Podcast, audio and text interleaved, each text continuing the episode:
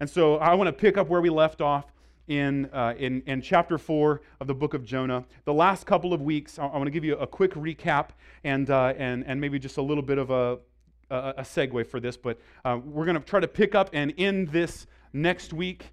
Um, at the end of the chapter, hopefully, uh, by this next week. I, I want to warn you if it was up to me, I would spend like the next year in this chapter. There's so much going on here, but because I don't want to abuse anyone's attention span, uh, we're going to wrap up this next week. And so, the last couple of weeks, we've been seeing this book, I would argue, has every single thing you need to know uh, about the world, about who God is, about who people are, is in seed form in the book of Jonah in a narrative form, in this literary work, like this story of what God has done through this person, almost every single thing you want to know about who God is, about why the world is the way that it is, why people are the way that they are, they're all right here.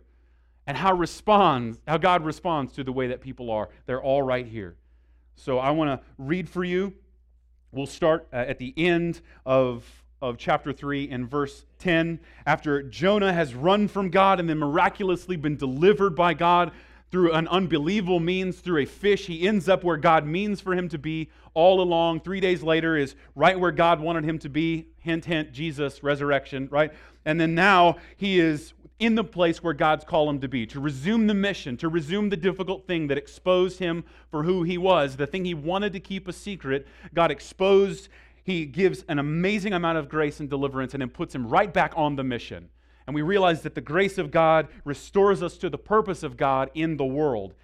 And Jonah speaks out the word that God originally had him to speak to the people that he would have hated, the, the Ninevites. The, this would have been the capital of the first modern empire. We see eight centuries before Christ, and the Assyrians. And he goes and he says, Stop what you're doing with all your violence. And they begin to repent. So in verse 10, we find after they've responded, repented, God says this in verse 10 of chapter 3 When God saw what they did, that is, that they repented, how they turned from their evil way, God relented of the disaster that he had said he would do to them, and he did not do it. But it displeased Jonah exceedingly, and he was angry.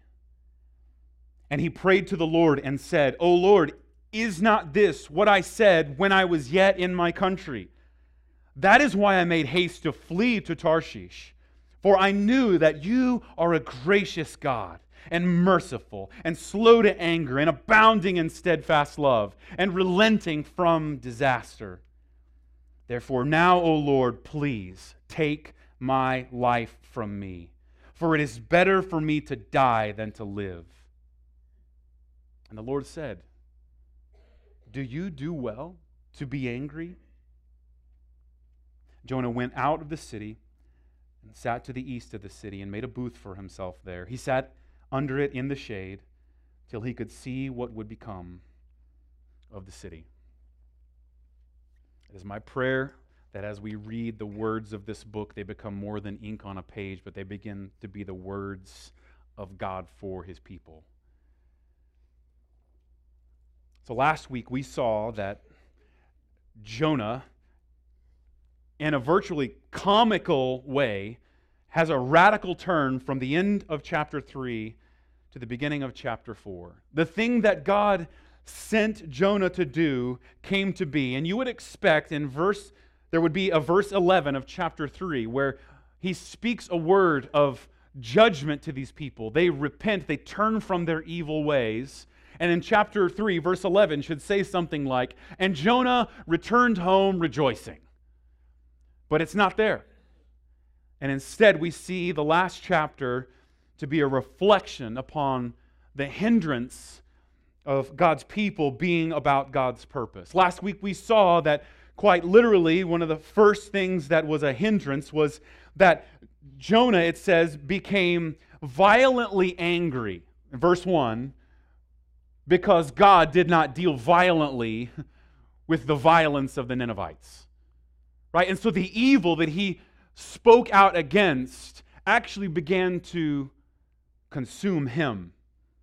That first verse, it, it literally is translated, and he became evil with evil, or he became furious with violent evil. The same evil that the, the Ninevites turned from starts to well up in him when God does not send that same violence on those people. We saw that one of the greatest hindrances for us to be about the purpose of God in our city for its sake and for God's glory is that often the thing that you hate the most about a person or hate the most about a people or a city is the thing that's probably, if you're not careful, the most true about you. You know, the thing that you hate about your old man, if you're not careful, is probably so aggravating because it's welling up in you. And until we have a radical experience of God's grace over that very thing, we won't be fit. We won't be able to speak a word of value to anyone because we wouldn't have received that word ourselves. And so the book of Jonah gives this beautiful picture as we see that our mission is, in fact, our message of good news. It's one of humble pursuit. God relentlessly pursues and seeks us out. He never stops. So from the beginning, Jonah runs from God. God pursues him, convicts him. He's thrown overboard. God seeks him out, right? So this is something that's big for the last couple of of decades. It's what's called a seeker sensitive church, all right? We are a seeker sensitive church, but not like you might think. We're a seeker sensitive church because we believe there is one seeker that matters, and it is the relentless pursuing God of the universe. And he, in a, in a gracious and miraculous way, just seeks and waits. At just the right time, the book of Romans tells us, Christ died for the ungodly. At just the right time, he's waiting to deliver people. And, and we see he is relentless about even pursuing the Ninevites. These are pagans, these are polytheists, these are not worshippers of Yahweh. These are violent people. They set the trajectory for the modern violent empire. They're the first ones to do this. And they did it very, very efficiently. And yet God relentlessly pursues them, sends in a merciful act Jonah to send a word of warning to them. And then Jonah, we see here, again, in his own heart, butting up against a need for ongoing grace.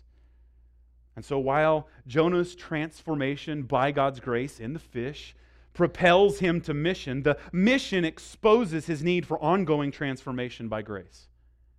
And so the thing that was good, that changed him, the deliverance that God, God gave to him in the belly of a fish of all places, right? Of all unbelievable places, is exposed again when he gets back on God's purpose. We see this beautiful thing, the miraculous turn of a city. Something that, again, might seem crazy for us, but that's only a Western thing. If you tell people that a continent or a, or a culture could be transformed in the, in the continent of Africa or the continent of South America, they would say, yes, we've seen it happen over the last couple of decades. But I know our own Western dispensation is kind of like, well, this can't really happen. And we begin to realize that God never calls us to anything because we are able. God calls us to things because He is able. If you could get the credit for it, if it's something you could conceive of or you could rationally think is possible, then it's probably not God. God tends to work bigger and greater. And so now we have exposed, I think, in this particular passage, what I want to focus on today if the evil that Jonah was so angry about was actually welling up inside of him and it, and it hindered him from being a part of God's purpose, then I think what we see here are some other features that keep us from mission. I think we can uh, apply these to the individual life of a Christian, someone who says that we're going to bear the image of God through our redeeming work of Jesus Christ. We have a message of God's relentless pursuit for the world. It's God's vector then to save us and, and send us toward our city. We, we exist here for a purpose, not for our own sake, but for His. And the other hindrances, I think we'll see at least three different features of this that, that might guide us towards our own purpose as individuals, but even as a church in our city are these. You'll see in these kind of features of what what Jonah is wrestling with. And the first one is forgiveness. You'll see at the beginning of this what it is, what forgiveness really is, and certainly in a comical fashion, as only the Bible can do, as it's honest about human people, even, mind you, highly religious people, people who are who think they have all the answers, people who think they've got it figured out, are the ones who are the everyone can see totally don't get it right? So, what forgiveness is and what it is not, Jonah misses the boat. But then he exposes something else you'll see in this passage his own entitlement. You see that phrase that, that God asks him, What do you do well? Literally, what right do you have? What are you entitled to? And the last thing you'll see that is pushed forward in the way that, that God convicts him with this question is the picture of non retaliation. I want to show you this is a gospel identity even from the beginning of the Christian movement, from the apostles to the first church on. So, the first thing that this passage gives us is a clear definition of forgiveness what it is and what it is not. And we find out that forgiveness is an identity, it's something that that gives us a sense of who we are. And, and that is the thing that propelled him to mission, right? So the forgiveness that he experienced from the low estate that he was in in chapter 2 propelled him into the mission of chapter 3. And now we see the ongoing need for that kind of forgiveness and grace, which, again, God is relentless in his pursuit and freely giving his grace in a bountiful measure. But we see a picture here of what forgiveness is not. After Jonah speaks the word that by God's grace he's forgiven and propelled to speak, you see him showing what forgiveness is not. And we come to find out that this is an identity problem. If you want, you can look at this later, but 2 Kings chapter 14 tells us exactly who Jonah is. And I want to tell you this. There was, there was a king of Israel, Jeroboam second and he began to reign in what was the capital city of Samaria. You can read about this all throughout the city, the capital city, and sieges with outside peoples, even people like this, the Assyrians, all throughout Second Kings. It's kind of the history of God working through his people, Israel. And it says that Jeroboam II reigned 41 years. Some of these kings last a, a generation, some of these kings last a decade, some of them not even that. But it says in verse 24 of 2 Kings 14 that Jeroboam, it says, did what was evil in the sight of the Lord. He did not depart from all the sins of Jeroboam the son of Nebat, that's his father, because remember he's Jeroboam the second, which he made Israel to sin. So this king was not a good king. Jeroboam the second led people to sin just like the bad leader that his father was. In verse 25, it says that he restored the border of Israel from Lebo Hamath as far as the Sea of Arabah, according to the word of the Lord, the God of Israel, which he spoke by his servant Jonah, the son of Amittai, the prophet, who was from Gath Hepher.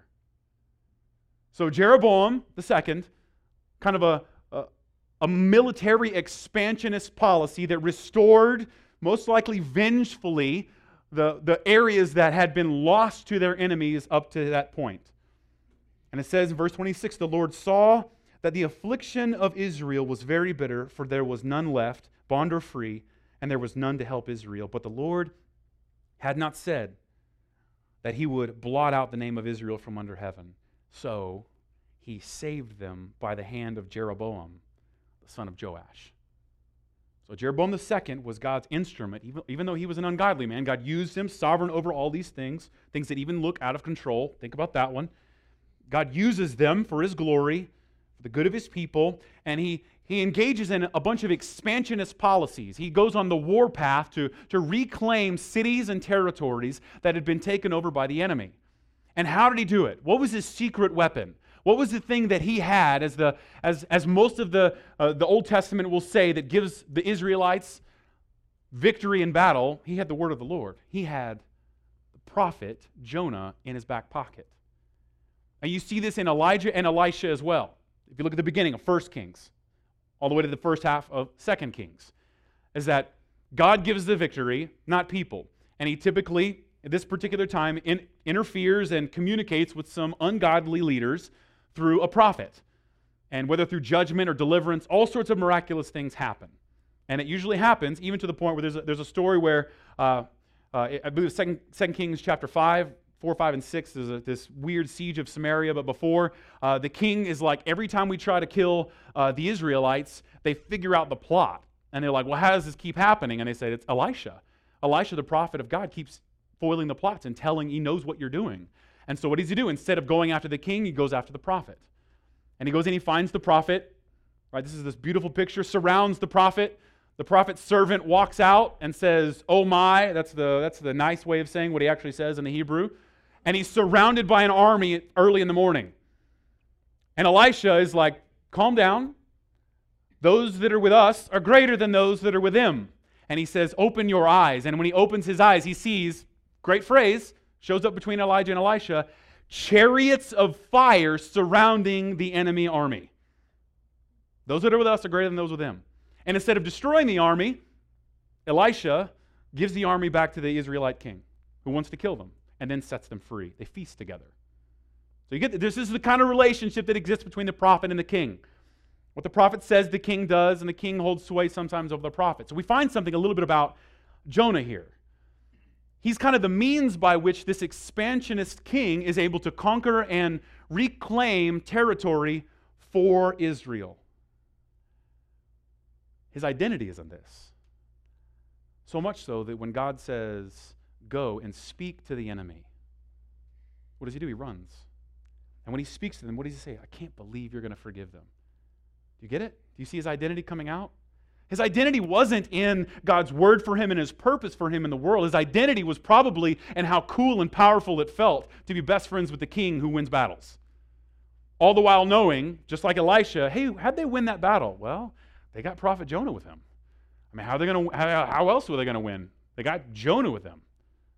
God uses this prophet, and we find out that his identity, the identity for Jonah, is not in God's grace and redemption, not in his purpose for him, but Jonah's identity is in this expansionist, militaristic conquering of his nation.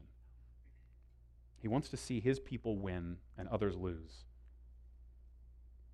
And he butts right up against God's purpose for him He butts right up against God's ministry and message that he means for Jonah to speak. Because this is what you find out. If your identity isn't anything else, if your identity isn't as a forgiven person, then it will be in vengeance or avoidance, and mission will be impossible. De- deconstruct that backwards. He's struggling, he doesn't know what he's supposed to do because his identity, up to that point, was in a, a vengeful, I, I mean, I would, he's an expansionist leader. Get back. Get back what they took from our father. Get back what's rightfully ours. You hear this?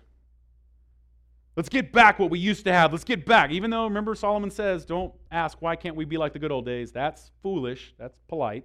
But he wants to get back to that. And his identity is in restoring that. In the end, since his identity isn't in God's deliverance that we clearly experience from chapter 2 to chapter 3, then it makes his mission impossible. And we can, we can draw a straight parallel there, I would say. If, if you're currently floundering, if you're like, what do I do? I don't understand what I do next. What's my next decision? I would push on this. The reason you're confused about what you do next is because you don't know who you are. And because your identity is in flux, so is your purpose. But when your identity is in what someone who is great has esteemed you to be, well, then you know what to do. What's the most radical thing about you? I'm forgiven. I'm restored. You? Yes, me. That changes your purpose. That changes your vector. That changes what you want to talk about in every conversation. That becomes the thing you want to promote. You will promote and evangelize for your God. It just depends on what that God is.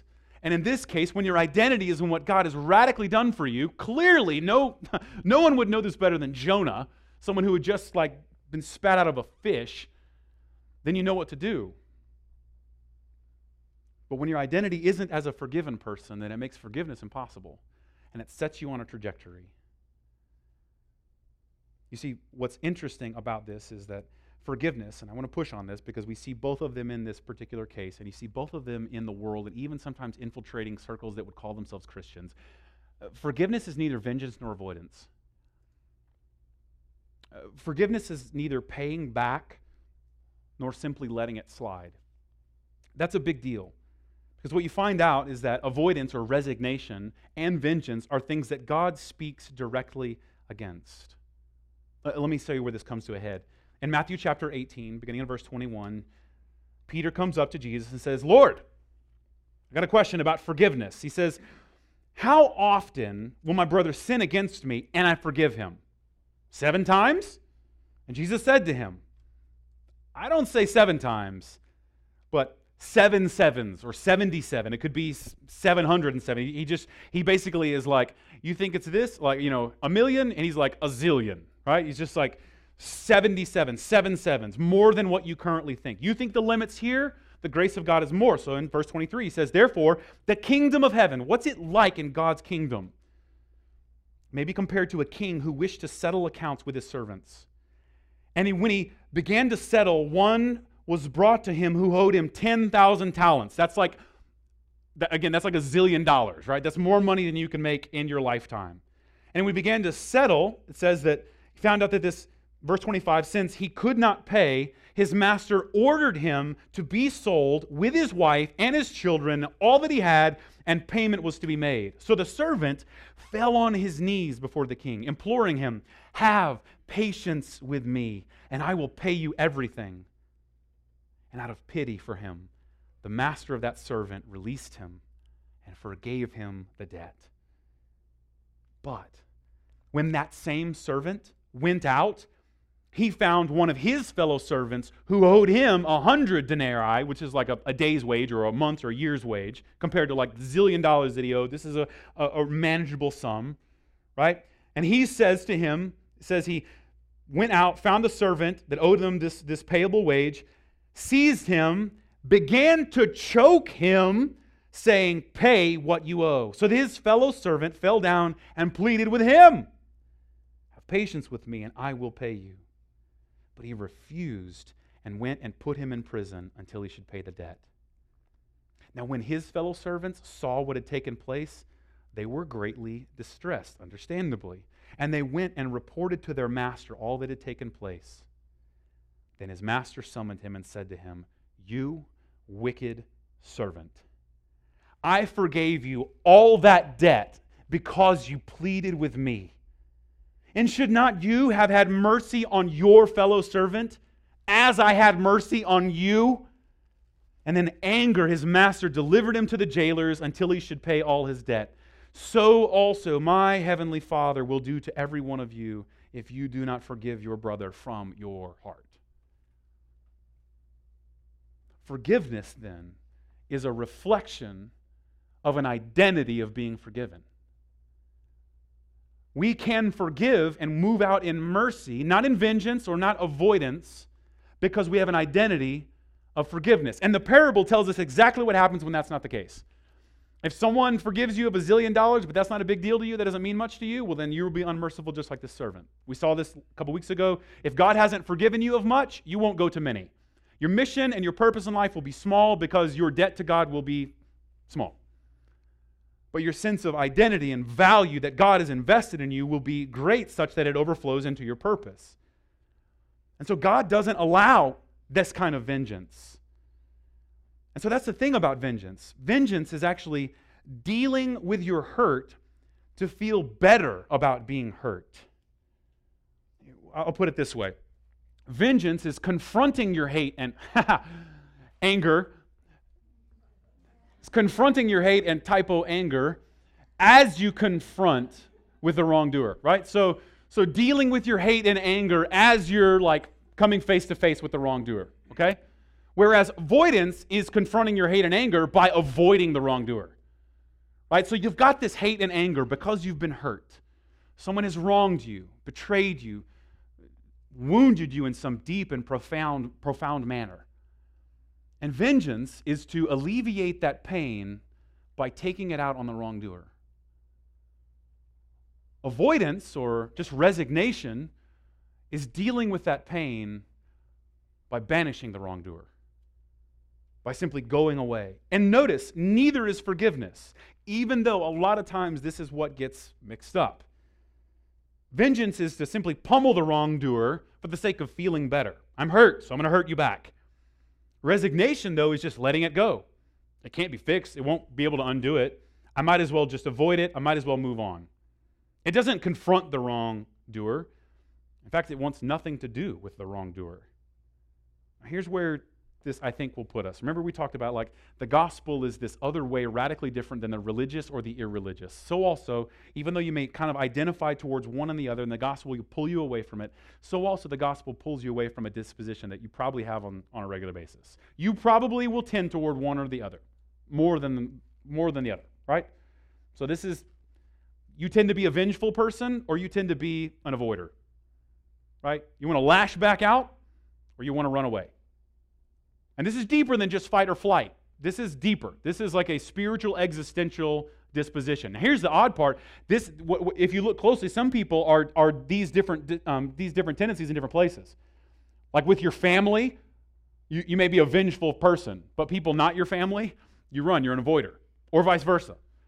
But in a, it usually have a pattern here, and I think it points to an existential, an existential problem that you have misunderstood what God has done with your own sin and your value of forgiveness, such that you know you don't have a value or a sense of identity as a forgiven person, makes forgiveness of others impossible. And you lean into vengeance or you lean into avoidance. And both of them, again, both of them are, are extremely self centered. By excluding the wrongdoer permanently and avoiding, you're saying you don't want any relationship with the wrongdoer. I never want a relationship with you. I put you outside of my influence, I put you outside of my community. And you aren't thinking of helping the people that this person might hurt later. This person's wronged you, but you don't, you don't care about this person going on a tear of hurting other people just like you. You're just like, I don't want to know about it, out of sight, out of mind. You put them out of your community. But on the other hand, vengeance is, is this way of dealing with hate and anger by confronting. You want to get them to see how bad they've hurt you by hurting them back. But vengeance isn't the answer. In fact, vengeance is the lack of justice that isn't something human beings are entitled to. Vengeance is only, only available to the righteous because otherwise it will be meted out in unrighteous manners. Think of it this way Miroslav Volf puts it this way He says, Forgiveness is not a substitute for justice. Forgiving someone does not mean that you demand no change in the perpetrator and no righting of wrongs. In fact, forgiveness provides a framework in which the quest for properly understood justice can fruitfully be pursued. He concludes with this thought If you want justice and nothing but justice, you will inevitably get injustice. If you're always out to repay, you always overpay. You always go across the line into vengeance, into revenge. I want, I want to warn you this, this means that properly experiencing and being an agent of justice means forgiveness and dealing with your hate and anger is done before you confront the wrongdoer. So let me step into a place here that across our culture, I, I think we have to be careful of. And I, okay, so, but one of the things you do not do, don't tell anybody in America right now how to be a parent, what they should, how they should parent their kids. It's a huge idol that we have, um, and I'm going to go right after it, okay? Uh, so, uh, if you're a parent, this is especially important. And there's this argument about do you spank your kids or do you not spank your kids? And I'm going to go right after that if you spank your kids or not spank your kids, put them in timeout, whatever, whatever you choose, if you're not doing it with a heart of forgiveness, you're inflicting vengeance on your children, regardless. The means, like the mode of discipline, is not the issue. The motive is. Because it, it, this, this hurts, right? Because like if, if someone wrongs you, your first response is to get right back at them. And th- just think about that phrase exacting vengeance on your children. Right? Just how does that sound? And, and yet, here's what I would say in, in, my own very limited experience there are people, even in this room, I've, you've confessed to me, and you would, you would testify to this. I'd, I'd love for you to share this, but even now, as grown ups, your relationship with your parents and your family is one of vengeance. It's a feud. Well, this, and then this. Well, you do that, fine, I'll do this. It always ends this way, it always escalates, it gets bigger and bigger. And, friend, this is especially important for parents. Like, you can argue about the means of discipline and upbringing all you want, but if your motive isn't forgiveness and grace, then you're probably exacting vengeance on people. You're, you're, you're disciplining, you're, you're lashing out in fury, in rage. Friend, you're, you've missed the boat your identity is lost. You're no longer, your identity is no longer as a forgiven person who's a minister of reconciliation. Your identity is as an entitled person, a person who deserves to be God in exact justice. But here's what I think is probably more common for most people who call themselves Christians they're just avoiders. Most people who call themselves Christians, basically, instead of experiencing forgiveness, they just hate someone in their heart and then are kind to them to their face. But this also is not a form of forgiveness. There's no real justice here. You're not doing them a service, you're not doing anyone a real service. You just run. Even now, you're thinking of all the reasons why you want to abandon the people around you. And you want to run. And you want to try to run this whole thing again somewhere else with another group of friends. Friend, do you see both of them happening in Jonah? Did you see them both? Jonah completely misses the boat on forgiveness. Because at the beginning, he wants to avoid and run, which is completely disobedient. It doesn't reflect the heart of God. But then, when he finally sort of obeys outwardly, what does he do? In his own heart, he's like, I, I want them outside of my community. I want them outside of me. I don't want to be a part of this. So, what do we do? How, how do we respond? What is it that we do to define forgiveness rightly? You see, what I would warn you is that if you're not finding your identity as a forgiven person, then you are either avoiding conflict or you are responding in vengeance, both of which miss the gospel identity that God has sent his son to purchase for us.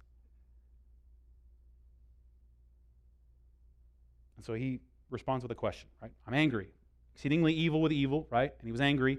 And then he prayed to the Lord and says, and he accuses him of the ways in which God's forgiveness, his mercy, says he's anger that's slow, his steadfast love that's abounding, he's relenting from destroying people, just bothers him. So much so that he's like, I, I, it's better for me to die. You, like that's, that's what the lack of forgiveness leaves you with, okay? It leaves you with a place where you're so bitter, you're like, I don't want to live in a world where there's a merciful God who doesn't destroy my enemies exactly like I want them to. In essence, I don't want to live in a world. I would rather die in a world in which I am not than, than to live in a world in which uh, I am not God. I don't like what you do, God. It is better for me to die. And God in His mercy, I love this. He, he, he doesn't say, like, I mean, again, remember I told this is where, like, okay, that's the end of that one. Jonah dies. This, that was a good story. Here's what not to do. But look how just merciful. Look how patient he is. He asks a question. Because what are you doing when you're asking a question, right? When you ask them a question, like a rhetorical question like this, you're not telling them what to think. You're, trying to open their eyes to something. What patience God shows here. He says, Do you do well to be angry? Literally, uh, is it good for you to be angry? Is it right? Do you have a right to be angry? You hear him calling back that identity?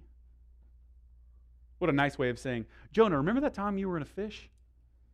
Remember that time? Yeah, just, oh yeah, just the other day. Remember that? Do you have a right to be angry? Do you deserve anything? Are you entitled to anything? And the second thing we see that it's a massive hindrance to mission and to being on the purpose that God has called us to be a part of is our own sense of entitlement. The same thing, remember the, the unjust servant. Right? He was forgiven of much, but he forgot or was greedy and entitled to what the other person owed him. There's a powerful thing that Jesus puts in Matthew chapter 7. It's always taken out of context. And instead of talking about hypocrisy and humility, it's usually just something someone says to end the conversation. Matthew chapter 7, verse 1 Judge not that you not be judged. Right, everyone knows that one, and people pull it out all the time. Like, you did something wrong. Judge not, so you not let's not you be judged. You mean what you're saying is not wrong? Well, okay. So, like, this is this is used to justify all sorts of evil, right? And we trade, uh, I'm going to plead to the lesser of two evils. Well, you got to repent of both of them either way. So just be careful how this is taken out of context. This is where it belongs. It says, For, therefore, with the judgment you pronounce, you will be judged. Okay? So, so if someone's like, judge not, lest you be judged. All right, that same accusing tone that you took to me because you thought I was judgmental, that's the thing that you're going to be judged with, right? The measure with which you measure will be measured with you. Why do you see the speck that is in your brother's eye, but do not notice the log that is in your own eye? Or how can you say to your brother, Let me take the speck out of your eye, when there is the log or plank in your own eye? You hypocrite. First take the log out of your own eye, and then you will see clearly to take the speck out of your brother's eye. Did you get that? If, you, if, if you're not living in an identity of forgiveness, like I'm, wow, God has helped me with this plank sticking out of my eye, then you won't be helpful to the people who maybe are having a hard time seeing. And this will blow your mind. My speck, the speck in my eye, is the log in yours. The speck in your eye is the log sticking out of mine. And this is profound, especially for the avoider, because that means that without one another, we're the blind leading the blind. And unless we have an identity that God has implanted in us, He's forgiven us of much, He's delivered us like Jonah from the depths, then you will be of no earthly good to anyone. And you'll ultimately think that you deserve what you get, you'll be entitled to it. See, to forgive, you have to have a profound awareness of the massive thing that God has delivered you from. Other than that, forgiveness will be impossible for you. A person who believes that God loves them because they deserve it is completely incapable of forgiving another. I know that that person wounded you deeply. I know they hurt you in a way that just won't go away. I know that. And this is not an easy road. But, friend, you will never able to even chip away at the unforgiveness you have for that person until you begin to realize the great value of God's forgiveness for you. And the only way, I mean, it, unless God's grace humbles you to the point that you no longer have a right to be angry, and in fact, unless God's grace doesn't affirm you to the point that you have no need to be angry, then forgiveness will continue to be impossible. Without this, without this profound awareness of God's grace in our own life, then you have to do what you're currently doing. You have to go to whatever lengths you can to make yourself look better than others. You have to. Otherwise, you'll be crushed. You'll be in an existential funk. You'll be in a, I don't know what to do with myself. God, I'd rather die. I'd rather you take my life from me. And you have to. Isn't that the only way to kind of harbor that? At a certain point, withholding forgiveness only happens when you can convince yourself that you, under every single circumstance, are you going to say, that you're going to look at a person and go, if I had every single circumstance to them, I was raised in their home, I was taught the way they were taught, I had every single, every single environment if I was in that environment just like them, I still would have done better. You're going to say that? You're going to look at a person and be like, if I had every single influence, I still would have made the better choice. Because if you're not aware of God's mercy on you, the plank that He has removed from your own eye, then that's what you have to convince yourself. And here's what you may not realize you're trying to convince everyone else. If you have that gracious wealth, though, that thing that God has given you, there's an amazing thing that happens. It starts to suck away the anger, it starts to dissolve the hate. Maybe not immediately, but piece by piece, it begins to de escalate. And when that gracious wealth that God pours out for us on the cross starts to chip away at it, something amazing happens. You no longer have the need to be angry. And you have enough humility so that you realize you don't even have the right to be angry. And then, piece by piece, that anger starts to slip away. I want to land on this picture of the early church that I think is profound for me.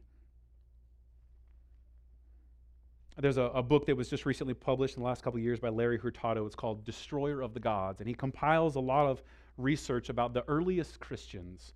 And he came up with what are uh, basically five different distinctive marks of the first Christians that he described, I love this, he describes them as offensive and attractive. The things that made the Christian movement, right? It was a man with 12 disciples that within a couple of centuries became the, the world religion, right? The, the religion that Rome made official and then began to spread and enforce on the world, okay? what made that happen? What community broke through all of the categories that should have made it end? And he gives five.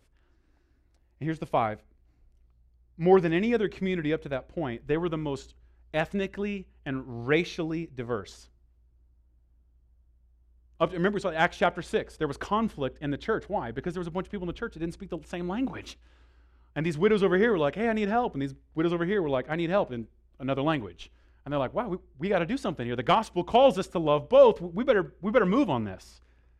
And this was a radical thing that the world had never seen. Because remember, their new priesthood, their new ethnicity, 1st and 2nd Peter tells us, was in Christ, not in some earthly inherited ethnicity. In a new ethnicity, a new people. They were more racially diverse than anyone. There was racial reconciliation that took place by the power of the gospel. Second thing, distinctive mark, they had a radical care for the poor. Uh, Julian said it this way, you've heard me quote this before, that the Christians kept growing because they're not only caring for their own poor, but they're caring for our poor as well. There's this radical generosity that existed because of the gospel. They didn't feel entitled to their stuff, instead, they gave generously. There's a third one. They were anti exposure or anti abortion or child killing. So now, abortion isn't anything new, but it's, it's something that was radically different in a more primitive medical context, right? And so it was either dangerous or destructive or fatal, or what typically was abortion for them is a, a, baby would be born and then it was called exposure. You just leave the baby out. You would throw the baby out. And the baby would, just, again, there's uh, lots of records for this for centuries of empires. throw the baby out and either someone would come by and take the baby and make a slave out of the baby, or what would happen here is that the Christians started taking the babies in. They would take the babies. And it's powerful it, it, was, it was so countercultural. It wasn't just that they prohibited the women amongst the church from having abortions, although they did that. It was that they also had this radical care for these children and raised them as their own. They took in people that didn't even belong to them. The fourth thing, they had a radical sexual counterculture. It was the strictest, most most compelling picture of sexuality that, that anyone had ever seen. Remember, it was like offensive. They're like, why are they doing this? But it was also attractive. They had such a high view of human sexuality, the human image bearer of God, and therefore human marriage and what God pictures as the gospel and marriage, that it, it was a radical sexual counterculture. They had high, stringent, strict sexual ethics. But here's the fifth thing they had a radical sense of forgiveness and non retaliation. That is, that when the Christians were persecuted, and they were persecuted, they didn't rally up a bunch of Christians and go back and exact revenge. Now, these are these five features. I want to stop for a minute and be political for a second, okay? Because I want you to see how radically counterculture the gospel is. Those first four I mentioned, right? Racial reconciliation, economic equality and reconciliation, anti-abortion or care for the unborn and the child, people not people not protected, and then high strict sexual ethics, right?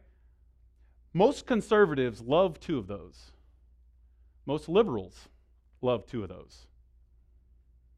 And if you're if you're a good Democrat, you love the first two, racial reconciliation, economic equality. If you're a good conservative in the room, you're like anti abortion, right? Get it?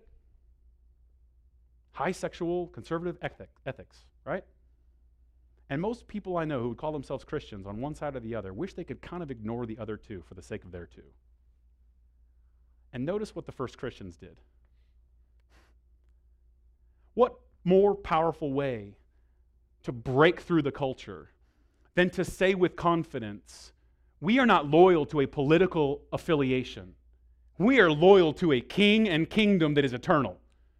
What a radical, category bursting, wor- literally world changing movement. But the fifth one, the capstone, is the thing that we see the most visible here in the book of Jonah. They had a radical experience of forgiveness and non retaliation. If you beat them up, they didn't come beat up your people, they forgave you. They counted the loss and moved on. You see this in Jonah. In the end, the Lord will have mercy on whomever he pleases to have mercy. And Jonah hates that. It messes with his categories. He thinks that God should fit into neat categories for him, and the radical grace of God destroys them. The last category is the one that God uses to expose Jonah. Because while I can tell you that maybe a, a, political you know, affiliation likes two of those and doesn't like the other two, I, I, I quote one of my mentors. I don't know who, I don't know which one experiences non-retaliation. I mean, tell me what that political party is. I, I'm jumping on that one. But that's none of us, right? That's not, that is not our instinct. You say something bad about my team, well, okay, this is where I say something bad about your team. Oh, you have a news you, you have a news conglomerate that says bad stuff about my team. You know what I'm going to do? I'm going to start my own news conglomerate and say bad stuff about your team, right? Like this is non-retaliation is radical. And yet it is the thing that exposes Jonah. If I could push on one thing, I would say that I know that there are places where you have a difficult time forgiving, and I know this because it, it's probably hindering your ability to be on mission, to live as a messenger of the gospel for the world. But there's something that happens when we realize that the gospel transcends our preconceived notions of forgiveness, of vengeance, and avoidance. And when we seek what Christ has done for us and recognize it, realize that it's been paid for, we look to Him, it starts to, piece by piece, slowly kind of evaporate, evaporate the hurt. It begins to drain away the anger. And piece by piece, you can pay there's a book by Dan Hamilton, I'll end on this, entitled Forgiveness. And this story might resonate with some of you. It says, Once upon a time, I was engaged to a young woman who changed her mind. I forgave her, but I could not send away my emotions in a single moment with a single decision and effort. He says it took an entire year and I was able to forgive her in small sums over the course of a year. I paid for it whenever I spoke with her and refrained from rehashing the past. I paid a little forgiveness whenever I saw her with another man and didn't respond in anger. I paid for it when I had to renounce jealousy and self pity. I paid for it when I prayed for her as she moved into other relationships. I prayed for it when I praised her and spoke of her value, even though I deeply wanted to slice away at her reputation. Those were the payments. She never saw them. And her own payments were unseen by me. I have no idea what her private trials and payments were, but I know that she forgave me because I could tell. You see, the cost of forgiveness is something that has to be weighed before it can be given. I say this all the time if you, if you break something of mine and I forgive you, it doesn't mean that no one pays. Like if you take my cell phone and smash it on the ground and I go, I forgive you, that doesn't mean that I blow it off. And if I try to retaliate and make you pay for it, I almost always, not all, I, I always go into the area of vengeance. And I'm like, well, you better give me the new one. Right? And so, like, forgiveness is not by ignoring it or, or trying to seek payment, it's to absorb the payment, to pay a little bit at a time as best you can. Because if I forgive you for breaking something I own or destroying something that I value, what I'm really saying in forgiveness is that I'll absorb the cost of this. I'll absorb the cost of the hurt.